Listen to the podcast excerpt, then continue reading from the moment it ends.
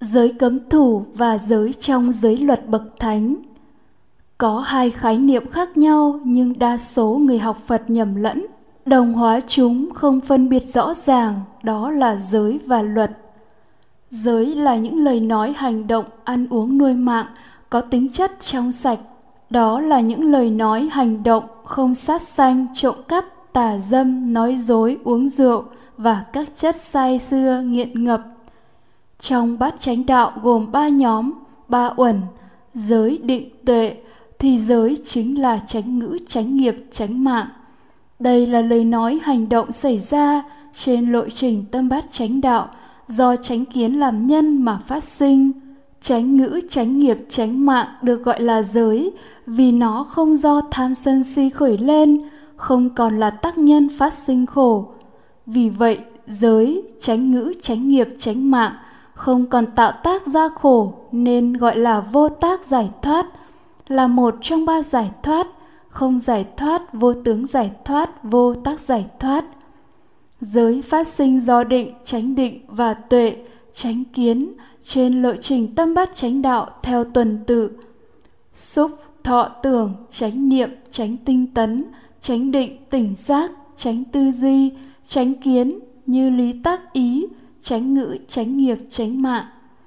Mô tả thuần túy tiếng Việt sẽ là xúc phát sinh cảm giác ghi nhận, trí nhớ tránh, tích cực tránh, chú tâm tránh, trực giác, tư duy tránh, hiểu biết tránh, quyết định tránh, lời nói tránh, hành động tránh, nuôi mạng tránh. Luật là những điều học, những quy định mà Đức Phật chế định ra, những điều cấm kỵ bắt buộc người học phải tuân thủ như cấm sát sanh, cấm trộm cắp, cấm tả dâm, nhằm đưa đến lời nói hành động được trong sạch để có giới. Luật của Phật tử tại gia có 5 điều cấm hoặc 8 điều cấm. Luật của tỳ kheo có 227 điều cấm, tỳ kheo ni có trên 300 điều cấm.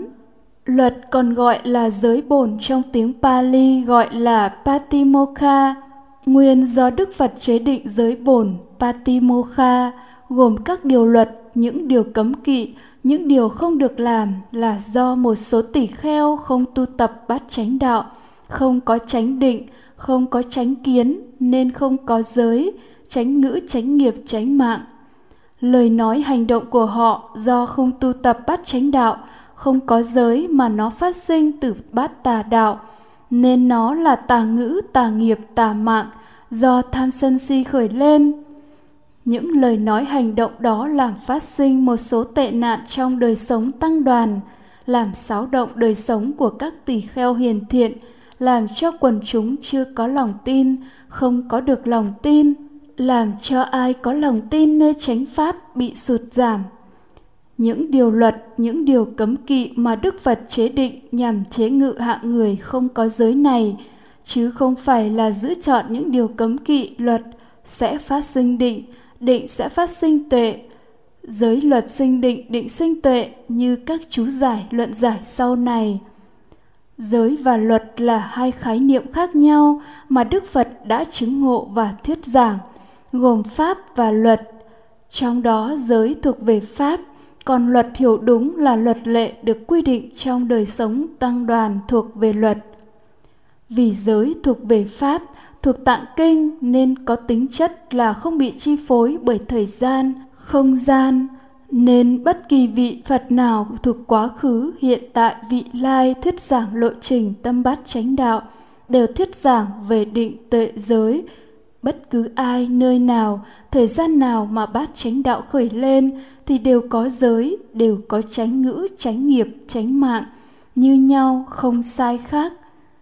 Luật thuộc về tạng luật là luật lệ được đặt ra, nên nó thay đổi theo thời gian và không gian, tùy theo thời gian và địa điểm mà nó được chế ra, được áp dụng.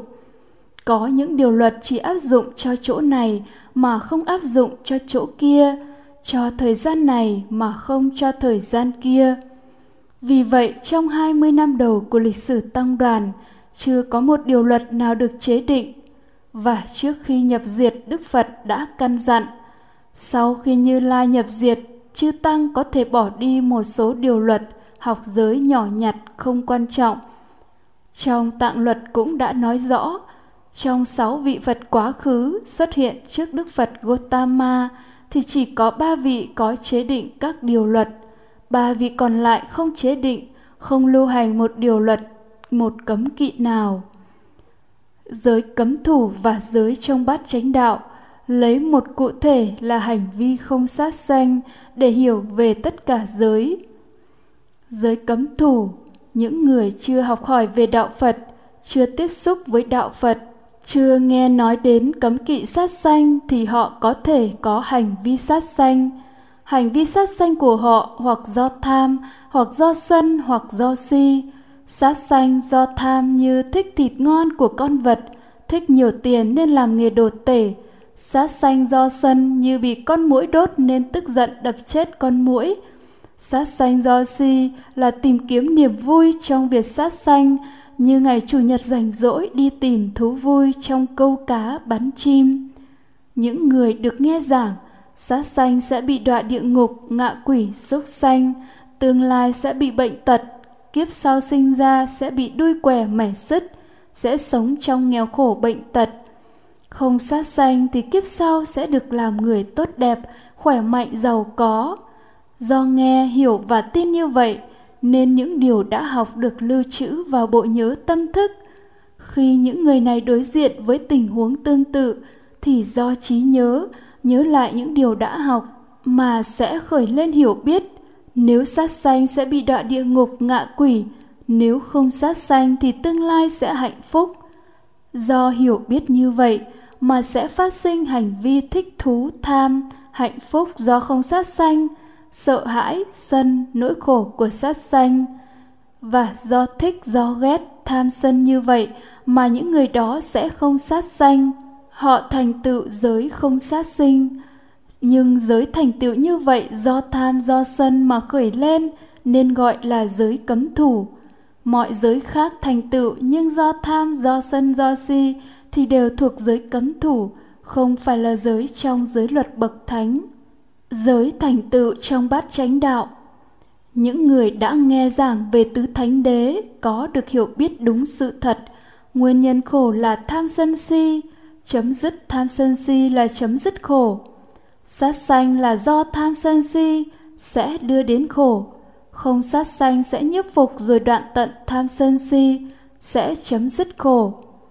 Khi đối diện tình huống tương tự, nếu họ nhớ được điều đã học trên chánh niệm thì họ sẽ có hiểu biết đúng sự thật về khổ tập diệt đạo tránh kiến. Và do hiểu biết đó mà họ sẽ không sát sanh, thành tựu được giới không sát sanh giới được thành tựu như vậy, không do tham sân si mà do chánh niệm, trí nhớ chánh, do chánh kiến, hiểu biết chánh trên bát chánh đạo mà thành tựu nên nó chính là giới trong giới luật bậc thánh.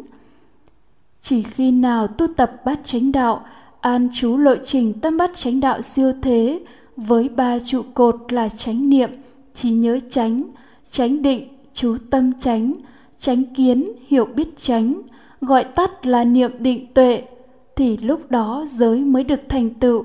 Giới được thành tựu do chánh niệm, chánh định, chánh kiến, niệm định tuệ mới là giới trong giới luật bậc thánh. Khi không tu tập bát chánh đạo, không có niệm định tuệ, thì lộ trình tâm là bát tà đạo với tà niệm, tà định, tà kiến với tham sân si phiền não và nếu thành tựu giới thì giới đó là giới cấm thủ Muốn hiểu đúng và tu đúng theo chánh pháp mà Đức Thế Tôn đã chứng ngộ và thuyết giảng, mức đầu tiên là bậc thánh nhập lưu thì phải chấm dứt giới cấm thủ.